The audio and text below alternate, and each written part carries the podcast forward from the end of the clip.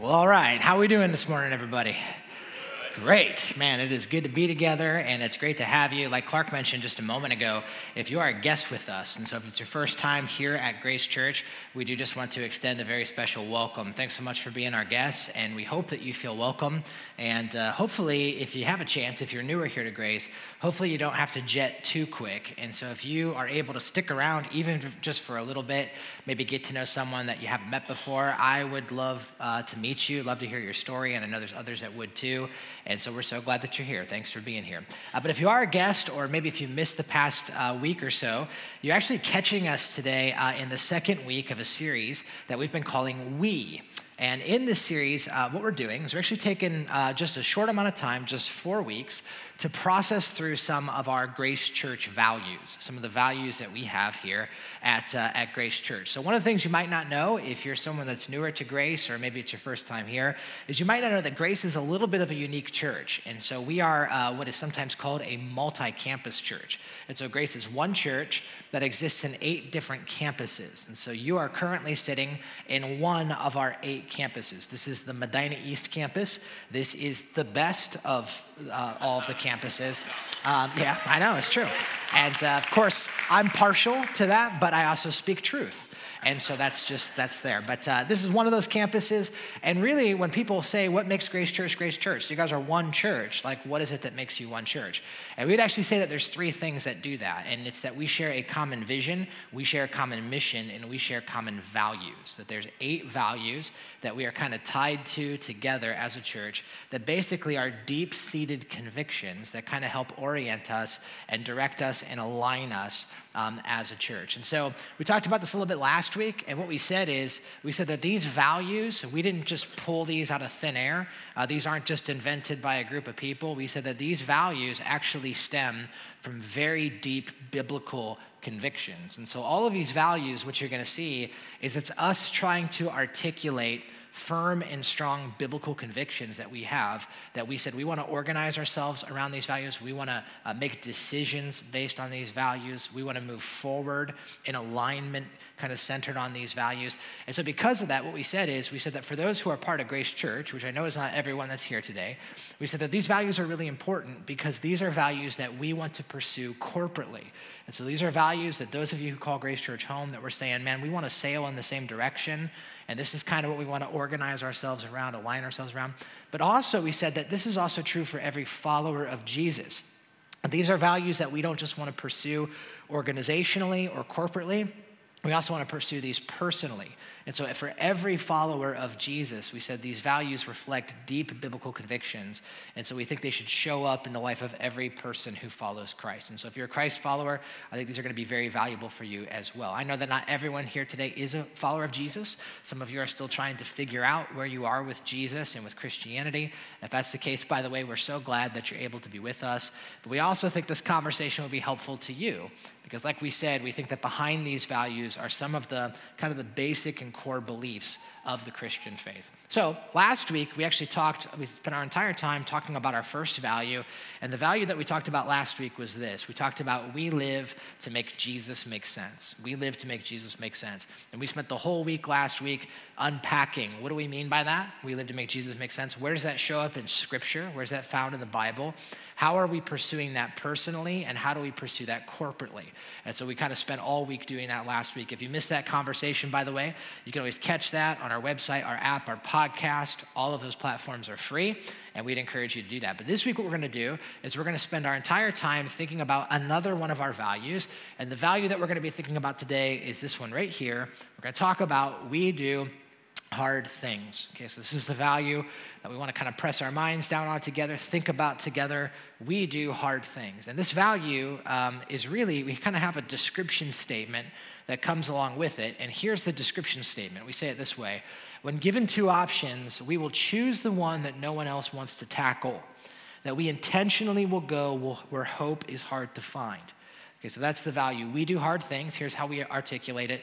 When we're given two options, we're going to choose the one that no one else wants to tackle And we intentionally are going to go where hope is hard to find, that we're going to do hard things. So I want to spend some time thinking about this. What's behind this value? I think it would be helpful for us to start here. Let me tell you what this value is not saying. Okay, so this might be helpful. When we say that we do hard things, what we don't mean is this we don't mean that we do hard things simply because we like to do hard things. That's not what we're saying. We don't do hard things for the sake of hard things, right? It's not like we choose discomfort and we choose to inconvenience ourselves and we choose to do something painful simply because we enjoy pain and inconvenience and discomfort. Like, that's not what we're saying when we say we do hard things. Like, so for example, just a silly example, it's obviously easier to sit on nice, comfortable chairs during this service than it would be to stand on shards of glass, right? Stand on shards of glass for the next 40 minutes would clearly be harder. And so we're not saying, hey, we're committed to doing a hard thing, so we're gonna stand on shards. The ushers are gonna come around and put glass on the floor. We're gonna do that because that's what we do. We do hard things. Okay, now, just to be clear, the value is we do hard things, it's not we do dumb things. All right, so that's really important. And there can be a fine line there sometimes, right? And so what we're saying is, no, no, no, no, this is a different kind of conviction.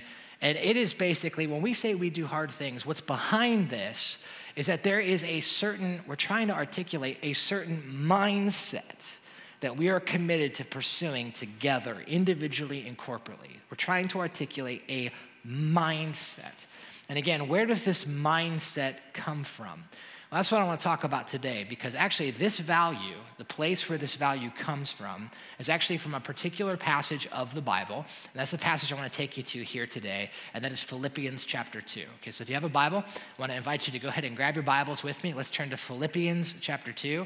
This is going to be our anchor passage today, so we're going to be spending pretty much our entire time just looking exclusively at this one passage. So it'd be good if you had it in front of you. So, Philippians 2, go ahead and get there. If you didn't bring a Bible with you today, you can use one of our Bibles under the chairs, page 819. Uh, feel free to go ahead and find Philippians 2. It's a small book, it can be kind of hard to find, so uh, page 819 is where that's at. And then let me also just say if you don't own a Bible, so if you don't physically own a copy of the Bible yourself, uh, just feel free to take one of ours. We would love for you to have a copy of the Bible from us to you. Okay, Philippians 2. Now, as you're finding Philippians chapter 2, I just want to stress again that when we say we do hard things, we are trying to articulate a certain mindset. It is a certain mindset. And I'm saying that word on purpose because I think it's so important to this conversation. So, just to kind of get us on the same page, let me give you a basic definition of mindset. All of us know what a mindset is, but if you were to go onto basically any online dictionary, so this one, for example, comes from vocabulary.com, here's how mindset is defined. So all of us know this, but just for the sake of clarity, mindset is a habitual or characteristic mental attitude that determines how you will interpret and how you will respond to situations. Okay, so that's what a, a mindset is. Again, all of us are familiar with this. But what is a mindset? It is a habitual, that is, it is an ongoing, it is a reoccurring, it is a regular, characteristic men- mental attitude. And so it's your mental attitude, it's your thoughts, it's what you believe about things, and it determines how you're going to interpret and then how you're going to respond to situations and circumstances in your life. So your mindset is your collection of thoughts and beliefs that shape the way you view the way you, the way you view the world and shape the way you view yourself and shape the way that you interact in that world that you see, right? So all of us know what a mindset is. So for example, for example, if you were a person who had an environmentalist mindset, some of you might be people who have an environmentalist mindset. What are you saying? Well, you're saying that there is a certain habitual characteristic mental attitude that you have about the way that you view the world and the way you view yourself in that world. And that's going to manifest itself not only in your beliefs, but also in your behaviors going to show up in what you do, right? So if you're a person who's an environmentalist, you might, when you go shopping, you might bring your own bags. And why would you do that? Well, it's a behavior that is prompted by a certain mindset of how you view the world, how you view yourself, and how you view your responsibility in that world. Or how about this? Some of you are business owners in this room, and someone might say about you that you have an entrepreneurial mindset. Now, when they say that, what are they saying? They're saying you have a different way of viewing things, viewing the world and the circumstances that surround you than other people do, right? Where other people see obstacles, you may see opportunities. Where other people see barriers, you see a challenge to be resourceful or to be creative in ways that other people don't see that. And so that's going to affect the way you view fact patterns. That's the way you're going to view relationships. It's going to affect the way you view everything and your behaviors in life, right? And here's the thing all of us know about mindset. I think all of us know this. Mindset is incredibly powerful. Your mindset is unbelievably powerful because you can have two people who are in the same circumstance with the same fact pattern who interpret that very differently and believe very different things about their world and about themselves because of that mindset. Reminds me of the old joke. You guys ever heard this one before? What's the difference between the mindset of a dog and the mindset of a cat? Did you ever hear this before? So a dog, a dog looks at its reality, looks at its fact pattern, looks at its owner and says, "You feed me, you take care of me, therefore you must be God." That's what a dog says, right? Cat, on the other hand, looks at its owner, says, "You feed me, you take care of me, therefore I must be God." Right? That's what a cat says different mindset, which again is just proof that cats are indeed spawns of Satan himself, competing for the glory of God. Right? We speak truth here at the Medina East campus. How did that get in there? Shoot. But it's true, right? So, mindset. Now, here's the thing as it relates to mindset, you can talk about the mindset of, of, a, of an environmentalist. You could talk about the mindset of an entrepreneur. You could talk about the mindset of a cat. Here's the question I want to pose to you this morning. For those who follow Jesus Christ, and I know not everyone here today does, but for those of us who do, what should the mindset of a Christian be? How, how are Christians to view the world, to view themselves, and to view the circumstances that they're in? What is, what is the habitual or characteristic mental attitude that determines how you will interpret and respond to situations for those of us who follow Christ? I'll tell you, that's a loaded question, and it's an important question. Now, what I love so much about the passage that we're about to read is it's actually going to tell us, it's going to say, this is Jesus' mindset, and this, therefore, for those who follow him, is the same mindset that we are to pursue and take on ourselves. So let's take a look at this. Philippians chapter 2, it's a very famous passage. We're going to start off in verse 3, and here's what it says it says, Do nothing out of selfish ambition or vain conceit, but rather in humility, value others above yourself not looking to your own interest, but each one of you to the interest of others. All right, let's just pause there for a minute. Some very, very famous verses. In fact, if you're a person who grew up around the Bible, my guess is that you're familiar with these verses. Maybe you even have them memorized because they're so powerful and they're so popular. Right? Do nothing out of selfish ambition. Do nothing out of vain conceit, but in humility, value others as above yourself, looking not just to your own interest, but looking out to the interest of others as well. It's a beautiful passage, beautiful passage, an incredible heart. But I think we got to be real honest. This is also a very tall order. Uh, this verse right here, the bar is so high. Do nothing out of selfish ambition or vain conceit. Consider the needs of others above your own. This bar is so high, let's just think realistically, there is no way that any of us in this room can do this on our own. We just can't. It's impossible in our own effort to live a life like we see here in these verses, which is why I love that the Apostle Paul is going to go on, and in the very next verse, he's going to tell us how. Where are we going to get the power to live like this? Because this does not come instinctual to any single one of us. Well, he's going to go on, and look what he says. Here's what he says in verse 5.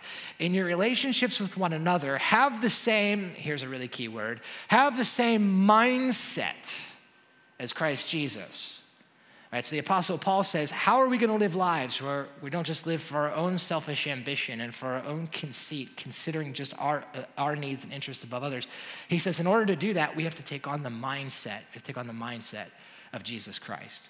Right? And what he's going to go on to show us in this passage is he is going to show us the habitual, characteristic mental attitude that determined how Jesus interpreted and responded to circumstances, his mindset. And he defines it. So look what he says, verse 6. This is the mindset of Jesus, who, Jesus Christ, being in very nature God, did not consider equality with God something to be used to his own advantage. Rather, he made himself nothing by taking the very nature of a servant and being made in human likeness. And being found in the appearance as a man, he humbled himself by becoming obedient to death, even to death on a cross. Therefore, God exalted him to the highest place, and he gave him the name that is above every name, that at the name of Jesus, every knee should bow in heaven and on earth and under earth, and every tongue acknowledge that Jesus Christ is Lord to the glory of God the Father. And so notice here in this passage, the Apostle Paul says, I want you to take on the same mindset of Christ. And then he goes on to define that. And from verse 6 to 11, you have quite possibly, I mean, let's just be honest, maybe one of the most beautiful descriptions in all of Scripture of the nature and the work of Jesus Christ. I'm telling you, this passage, some passages just soar. And this is one of them. And you have this incredible description of who Christ is, of what Christ did, and the result of what that was. And what the Apostle Paul says here is he says, This is the mindset of Jesus. I want you to notice something really interesting. Uh, just kind of point this out. Some of you, maybe you have an analog Bible in front of you, actually have a physical copy of the Bible. If you do, and you have Philippians 2 open, you might notice that some of your translations, you'll see that verse 6 to 11 is indented it's formatted differently. Does anyone have a physical Bible? Do you notice that? Do you notice that your Bible's intended? if your Bible does that, let me explain what's behind that.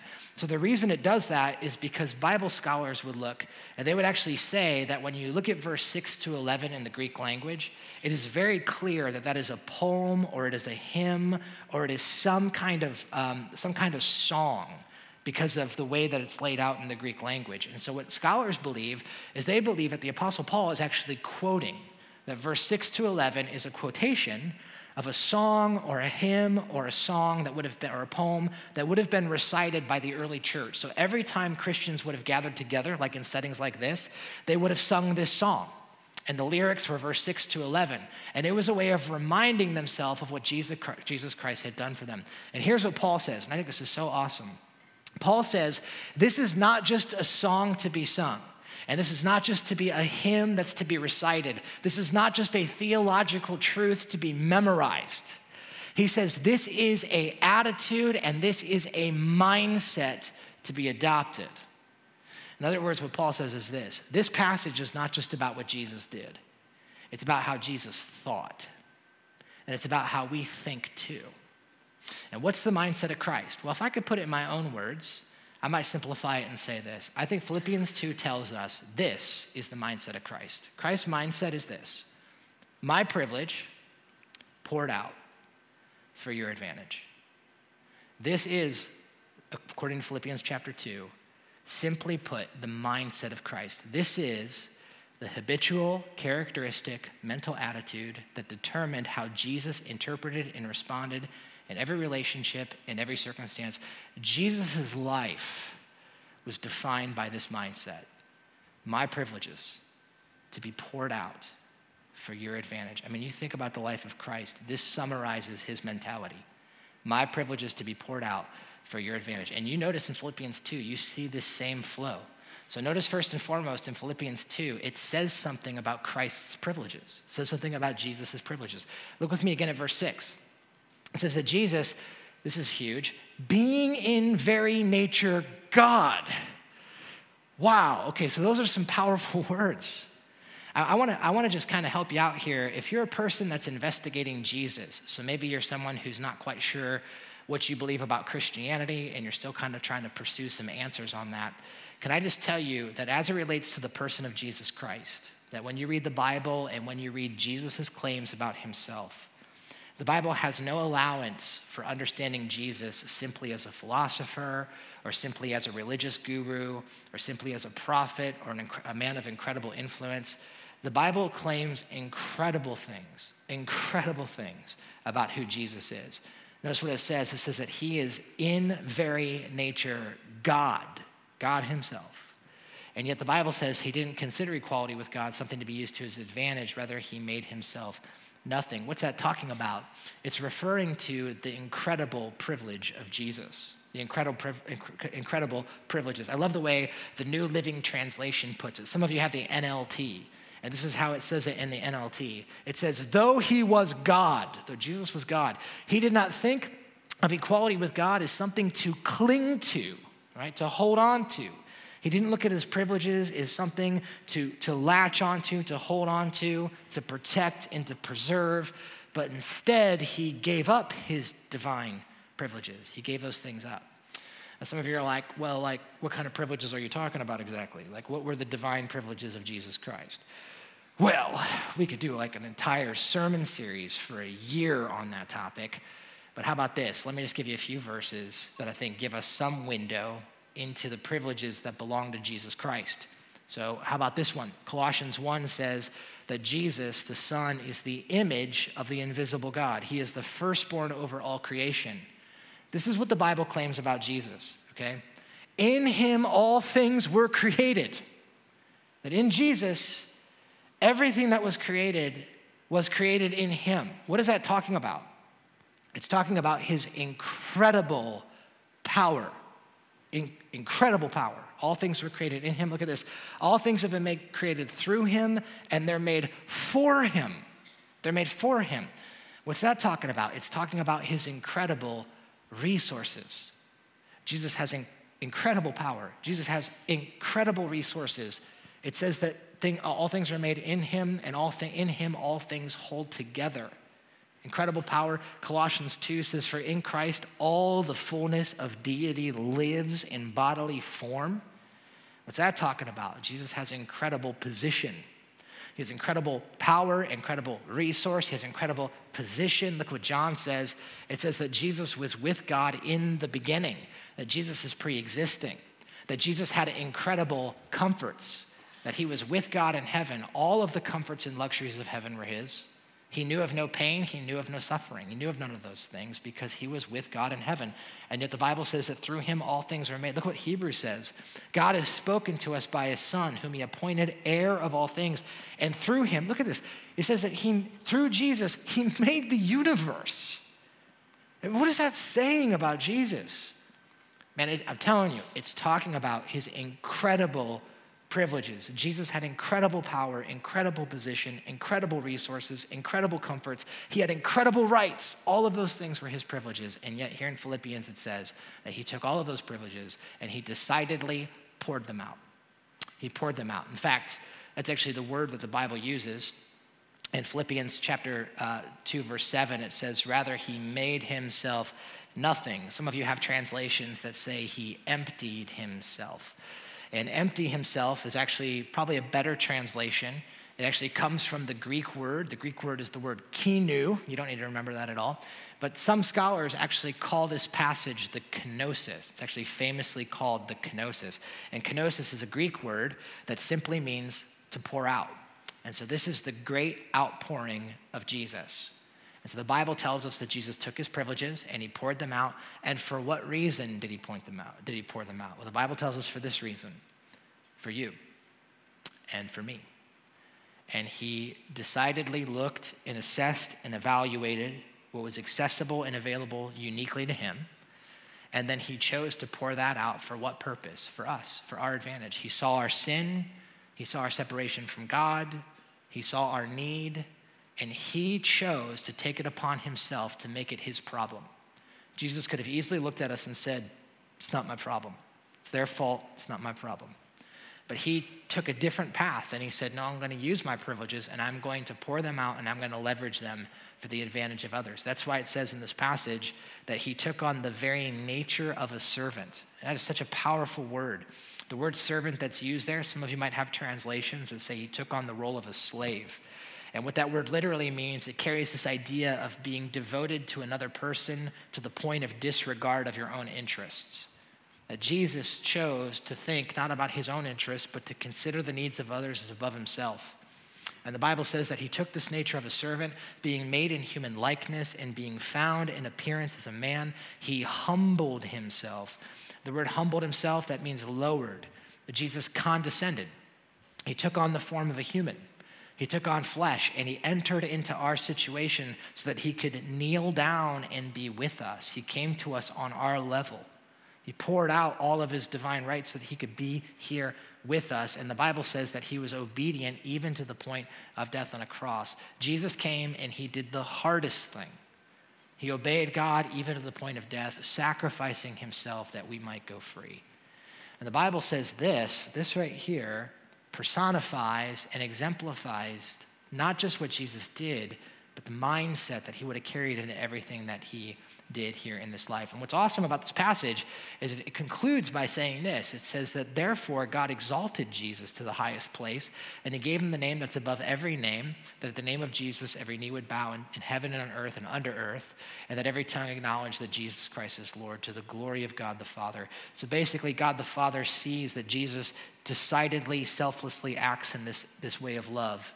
And the Bible says that because of that, God, the Father, exalts the Son, exalts Jesus. God is greatly praised, and we are greatly impacted. And we have the forgiveness of sins, and we have a right relationship with God because of this incredible act of love of Jesus Christ. And again, here is what Paul is saying. He's saying this needs to be the mindset that those who follow Jesus pursue. That we need to take on the same mentality as Jesus this is the heartbeat that kind of goes behind it. But here's the problem, and I think all of us know this. The problem is that this mindset, the mindset of Christ, is so absolutely contradictory from the way that we naturally tend to think. It is so antithetical to the way we are hardwired from the time we are born. Right? The way that we tend to think, our mindset, kind of our default mindset as people, and this is just true of everybody. And I think if you have kids, you know this to be true too. This is the default in every single one of us is we think this way. We think my privilege, so we think my resources, my power, my position, you know, my whatever is to be protected. It is to be defended. It is to be preserved. It is even to be demanded. For what purpose? For my advantage so that I can get my way, for my interests to be met, for my needs to be fulfilled, for my preferences to be the ones that are exalted above everybody else's preferences. This is the default of our heart. The default of our heart is selfish ambition. We do not want to consider the needs of others above ourselves. We want to consider ours first. And that's just true of every human on planet Earth. But Jesus comes in and he demonstrates something totally different. And because of Jesus' incredible love, he has revolutionized the world as we know it. And so when we say we do hard things, this is the mindset that's behind that.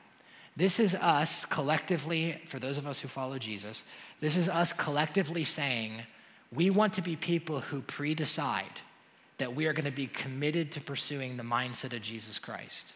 That we're going to be people that when we're given two options, and one option is that we can hold on to our resources and we can hold on to our comforts and we can demand our preferences at the cost of other people. And the other option is that we can lay those things down for the sake of other people, that we are purposely and decidedly going to do the hard thing. And why? Not just because we enjoy doing hard things, but because it's what Christ has done for us. And because we believe that just like God used Jesus' sacrifice to exalt himself, to impact us and to transform the world, that God is going to use that same mindset in us to impact other people, to transform us, and to glorify God. And so we're going to make a decision. We are pre deciding we're going to do hard things. We're going to choose to give up of ourselves to invest in others because we want to bring hope where hope is hard to find, and we believe that God is going to be exalted through that. We want to be people who are so wowed by what Jesus Christ has done for us we want to be people who are so gripped and so transformed by this incredible love that Jesus has that it cannot help but start to pulsate through us and show up in the relationships that we have. And I'm just saying, once you get a hold of this mentality, once we get a hold of this, it starts to flesh itself out in our lives and in our relationships and our circumstances personally, and it begins to flesh itself out corporately. So, for example, practically speaking, what does it look like when the mindset of Christ begins to get a hold of a person's heart? How does that begin to flesh itself out in relationships in real life? Well, let me just get real practical. I think it shows up in everything, but just to help you out, let me just get real practical. So uh, let's just start here. Um, if you're a student in this room, so let's say you're a middle school student or a high school student or a college student or whatever. I know school just started back up for you, so that's uh, kind of a bummer, but um, it's good. sorry, sorry to be a a killjoy. But uh, yeah, so how do you take how do you take this mentality, and how does this mindset begin to change you in those settings? All right. Well, how about this? What if in your school or at your university or at your middle school or whatever? What if you evaluated what are your privileges? What are the so for example, what what level of influence do you have? Maybe you're someone who shares some level of popularity? Maybe it's a lot, maybe it's a little, I don't know. What are your comforts? Right? Maybe you have a peer group that you're, you're just real, you've been friends, tight knit friends for a long time. They're the ones you sit with whenever you can. They're the one, they're, they're your safe group. When you walk into school, you look for them because that's, that's kind of who you're comfortable around. What would it look like if instead of taking your comforts and taking your influence and taking whatever amount of popularity you have and simply holding on to that to secure for yourself your own comforts and for your own advancement, what would it look like for you to say, I want to take those things, whatever I have, and I want to pour it out for the advantage of another? What would it look like if you said, you know what, I'm going to deliberately do something hard? I'm going to leave the comfort of my friend group and I am going to use my influence and I'm going to sit down next to the person that no one else is going to sit down next to.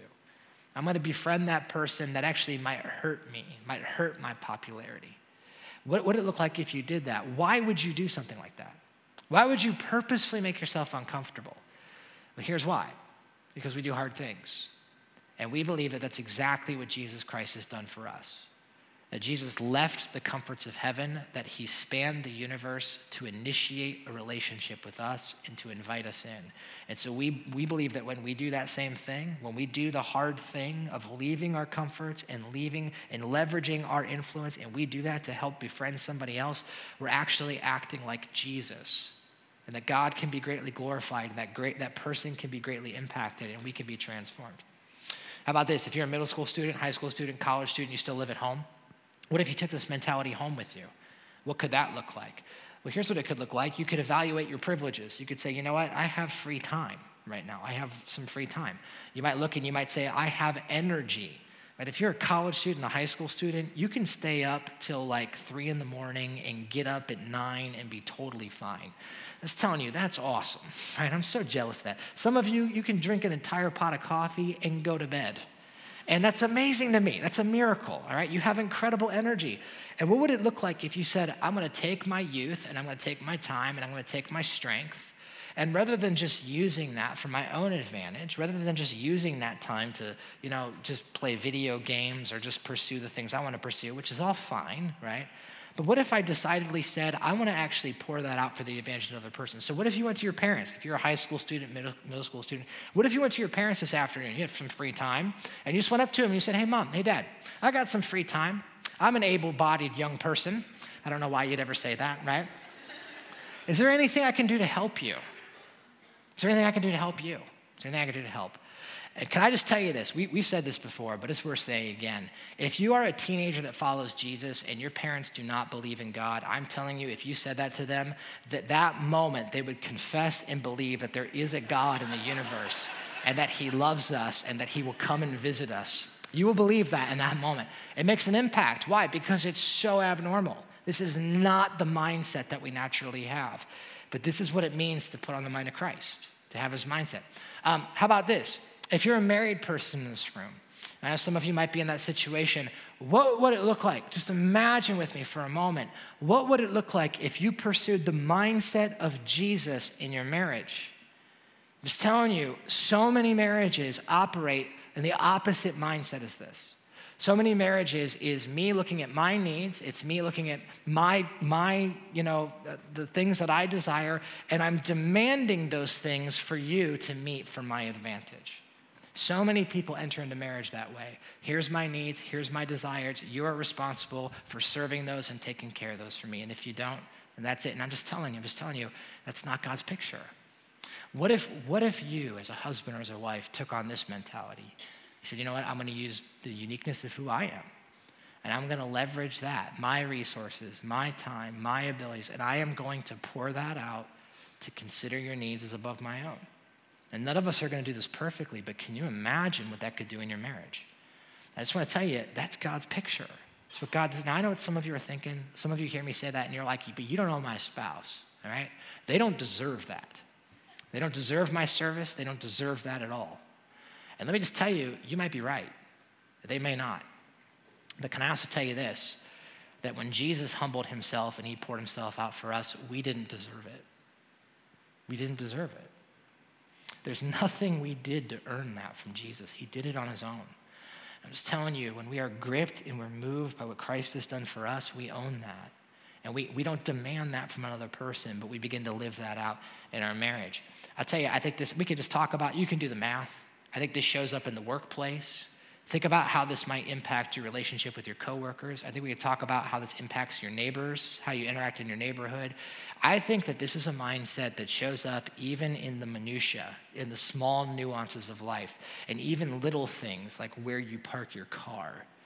You're like, what are you talking about? All right, well, let me, let me see if I can help you with that. I was thinking about something this past week when I was reading this passage, and I actually couldn't help but think of a person. And the person I thought of is a person that some of you might know if you've been coming to Grace for a while, um, but you might not know if you're newer. His name is Jeff Bogue. I don't know if you guys know Jeff Bogue. Jeff is the senior pastor of Grace Church. And we say that we are a multi campus church. We have eight campuses. We have a senior pastor. His name is Jeff Bogue. And if you don't know Jeff, um, I'll actually show you a picture. This is a picture of Jeff uh, right here. And uh, now, how did that get in there? That's not him. This is Jeff. Okay, that's him for real. And, uh, and let me just tell you um, uh, don't let the picture deceive you. He's actually a great guy. Uh, but Jeff, I like to pick on him. So Jeff is actually, um, I've had the privilege of working with Jeff for about the past 15 years in ministry. He has been a mentor to me, he has been a friend to me, he's been a pastor to me. And uh, this guy means a whole lot to me. But can I just tell you something about Jeff if you don't know him? Jeff is actually a very accomplished person. Uh, just personally speaking, he's just a very accomplished man. So he is, um, he's extremely educated. Uh, Jeff is a PhD. Uh, he is doctor. He is Dr. Jeff Bogue. Uh, he's an author. So he's actually authored several books. Um, he is a prolific speaker. He gets invited to speak at conferences nationally uh, regularly. And he is, and I'm not exaggerating this, this at all, he is probably uh, the greatest leader that I have ever personally met. I mean, just from a leadership standpoint, he is gifted off the charts as a leader. He is, um, he is sought after to consult from churches around the world because of his incredible wisdom and because of just his experience. He's, he's just a really, really great leader. Here's the thing about Jeff that uh, maybe you wouldn't know because I have the privilege, of knowing him personally. One of the things that's impacted me the most over the past 15 years with Jeff. It's actually not his books, it's actually not his preaching, and it's not even his leadership. Those things are amazing. But the thing that has impressed probably me the most about this guy is that he is a person who pursues the mindset of Jesus Christ. When you talk about my privilege poured out for your advantage, I have seen this time and time again in his servant leadership. And I was actually thinking about one of the little one of the little things that he used to do that has made a huge impact on me. Like I said, probably more than any sermon he's ever preached. This has impacted me so much. I remember when we were I was um, he and I were on the same team over at the Bath campus for a while, and I was uh, helping lead the college ministry, and he was the senior pastor of the church. And I remember uh, the church was growing, so we had four services on the weekend. There was two on Saturday and two on Sunday, and we were out of parking, so we were having a parking issue. And so I remember we, we came up with this makeshift solution. And we said, we're just gonna, you know, make a parking lot, a gravel parking lot in the back. And it was, um, it was awful. The gravel, we called it the gravel pit. It wasn't professionally done. It was done by like Cletus and his uncle, like one weekend kind of thing. And so it was, you know, uh, crushed limestone. It was super potholy. And so whenever it would get wet, there would just be like standing water everywhere. Uh, it was one of those things where, because we live in Northeast Ohio, if it's winter, it would just freeze and it would just be like a blanket, just a sheet of ice, you know? And if you ever got out of your car and you walked through the, through the gravel pit, your shoes would get dirty. They'd get muddy if it was wet. They'd get dirty and dusty if it wasn't wet. And, and then if it was icy, you know, you kind of risked your life there was puddles everywhere, so you would get, you know, um, you get kind of, you know, this wet sock thing going on. There's nothing worse than that. It's soggy socks. I hate that.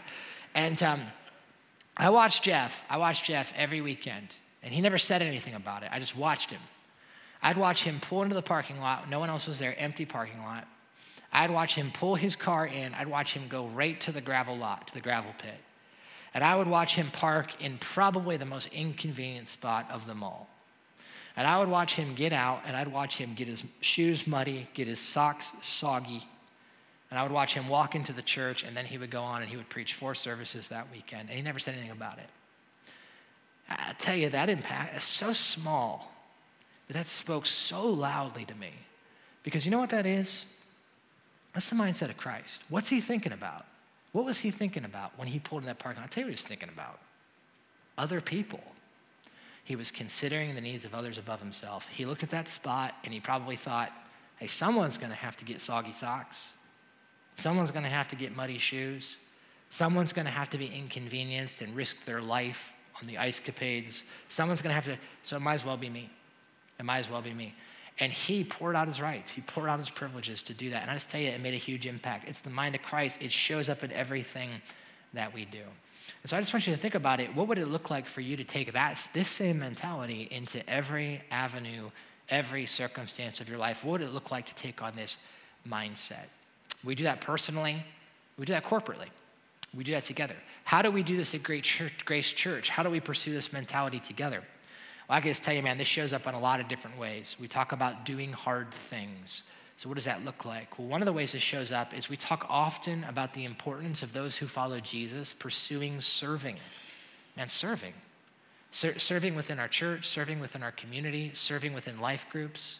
That's all deeply significant. Why? Because we believe that that's what it means to pursue the mindset of Christ. It means that we need to be people who don't simply like to be served, but who look at our own privileges and think, how can we pour these out to serve other people? We do that here on the weekend in a lot of different ways. So many people who volunteer, so many of you who give your time and energy to serve. What is behind that? It's this mindset. My guess is, for example, this morning when you pulled in, there probably was some people out there, some friendly people who helped you park your car. They probably were smiling at you, and they, uh, at least I hope so and they probably helped you find a, a parking spot. Now, let me just ask you, why would they do that? Why would, why would these guys purposely go out there, give up their time, their privilege? They have, they, they got, it's their time. They could do whatever they want with it. Why would they give that up? Why would they, why would they sometimes endure blazing heat and sometimes freezing cold? And because we live in Northeast Ohio, that could all happen in one weekend. Why would they do that? And I'll tell you why. It's because they're thinking about you. They're thinking about you. And they're considering you as more important than themselves. That's what they're doing. It's the mindset of Christ. They could easily park their own car and come in here, enjoy being served just like everybody else. They said, you know what, I'm going to decidedly lay this down. It's the mindset of Christ. We're saying we're going to do hard things, and we're committed to it. I'm going to bring hope where hope is hard to find. People who serve coffee, people who greet, we go on and on about how that works. My goodness, the people who serve back in Power Kids, dear Lord Jesus, thank you. Do hard things. Right? But aren't you so thankful that there's someone who's saying, I'm thinking about you? And my hope is that if I can pour out my time and my energy to invest in your kids, that that act of self-service might result in God getting greater glory and you being impacted and in us being transformed. I'm telling you, it's a mindset that permeates who we are. We're pursuing this together. We're not doing it perfectly. And the band that's up here, one of the things I love about the, the, the musicians up here, man, our, our musicians are amazing. Week after week, I feel so blessed by them and what they come to bring and offer. Incredible musicianship. But did you guys know that our musicians, they'll get together on Wednesday to practice for the weekend? It's Wednesday night to practice. They come on Saturday at 3, and then they do two services on Saturday, they do two services on Sunday. They don't get paid to do that. What are they doing? I'll tell you what they're doing. They're saying, we're going to take our privilege, we're going to take our gifts, our musicianship, our abilities, which is amazing, and we're going to pour it out for what? For you because they believe and they hope that by that act of service that, might impact you it might make a make a difference in your life and result to God, in God's glory. Student ministries, man, the same. We can just go on and on about how this plays out. I was talking to one of our student ministries volunteers this past week, and I love what she said so much. I asked if I could quote her. Here's what she said. She said this, she said, student ministry is pretty hard and can sometimes feel hopeless. But even if we never see the fruits of the labor, I'm learning more and more every day that God loves these students a million times more than I ever could. It's all about just showing up and saying yes, even through the failures and the hard stuff. I love that. You see what she's saying? This is my predetermined yes. I'm going to do hard things. It's going to be tough to work with middle school students, right? Hallelujah. It's difficult to work with middle school students, but she's saying, I'm going to do it. I'm going to do hard things. Why? Because God loves them so much. But then she goes on, she says, There's so much joy too. I love working with students. Almost every time I tell someone that I serve in youth ministry, I get a response like, Wow, good luck. Or good for you. I could never do that. I like what she says. She says, It kind of bums me out. Because it sounds like people have just kind of given up on youth at a time when they need hope and love and intentionality the most. I am so thankful that this young lady is serving our students. I'm so thankful for that mindset. What is that? That's the mindset of Christ. I will inconvenience myself to bring hope where hope is hard to find. This can show up in so many different ways as a church. This is why we talk about disciple making. Right? Disciple making, we talk about this often, is me pouring my life out intentionally for the growth of another person spiritually. As some of you, some of you grew up in the church and you know the Bible and you know Jesus and you know what it means to follow him, what a privilege that is. How awesome would it be to take that privilege and decidedly pour that out in the life of another person? So, so huge, so awesome.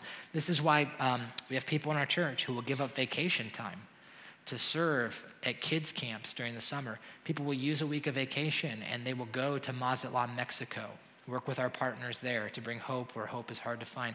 They will use their time and energy and they will leave and go to Uganda, Africa to work with Sanyuka and the children's ministries there to pour into those things. We are decidedly going where hope is hard to find and we will inconvenience ourselves to do that because that's what Jesus Christ has done for us. This is why we work with organizations like Oasis of Hope here in Medina. We want to bring hope where hope is hard to find. This is why we work with safe families foster care and adoption and those why would we choose to do that? Why would we inconvenience ourselves and pour our resources and our time and energy into those things? It's because we're choosing to do hard things because that's what christ has done for us. And this by the way is why we do campusing. And so here at grace one of the things that we do is we are pursuing 30 campuses in 30 years. And in so doing we're saying we want to plant more and more campuses in communities that where the gospel is not clear and accessible and so there will be times, and in fact, here, even at the Medina East campus, there's going to be a time very soon that we're going to look at the people of Grace Church, and again, we're going to say, Would you be willing to take your resources and your time and your energy, and would you be willing to make yourself uncomfortable? To bring hope where hope is hard to find and to start another campus somewhere else. We will look at some of you and we will ask you, Are you willing to go? Are you willing to uproot your family? Your comforts, the things that you're so used to around here, are you willing to sacrifice hearing me teach almost every week? That is an incredible privilege, right? Some of you are like, I'll go next week. That's fine, right? But why would we do why would we do that? Why wouldn't we just choose to be comfortable? Because Jesus didn't. And because of his sacrifice, we have been greatly changed. We do hard things. When we're given two options, we're going to choose the one that no one else wants to tackle. We intentionally go where hope is hard to find. Let's pray together. Well, Jesus, I just want to say thank you so much. Thank you that you are the ultimate example of what it looks like, Jesus. You reached out to people who were unlike you, and you went to places that were not as secure and as comfortable as heaven. And so you came to us and you, you gave and you served and you poured out for our sake, for our advantage. And so, Jesus, we don't just want to be people who are recipients of that, but we also want to be people who take on that same mentality, the same mindset as Christ that shows up in our lives. So, Father, would you help us with this? Would you help so grip our hearts with your love and with your example that we would follow that same example into our lives, into our marriages, into our relationships, into our circumstances, into our job, into our world, that we might look like you and be like you. Thank you, Christ. Thank you for your love. Thank you that you did not cling on to your privileges and that you didn't just forget about us, but that you came to us and you saved us, that you brought hope where hope is hard to find. So thank you, Jesus. I pray you transform us and change us. We ask it in Jesus' name.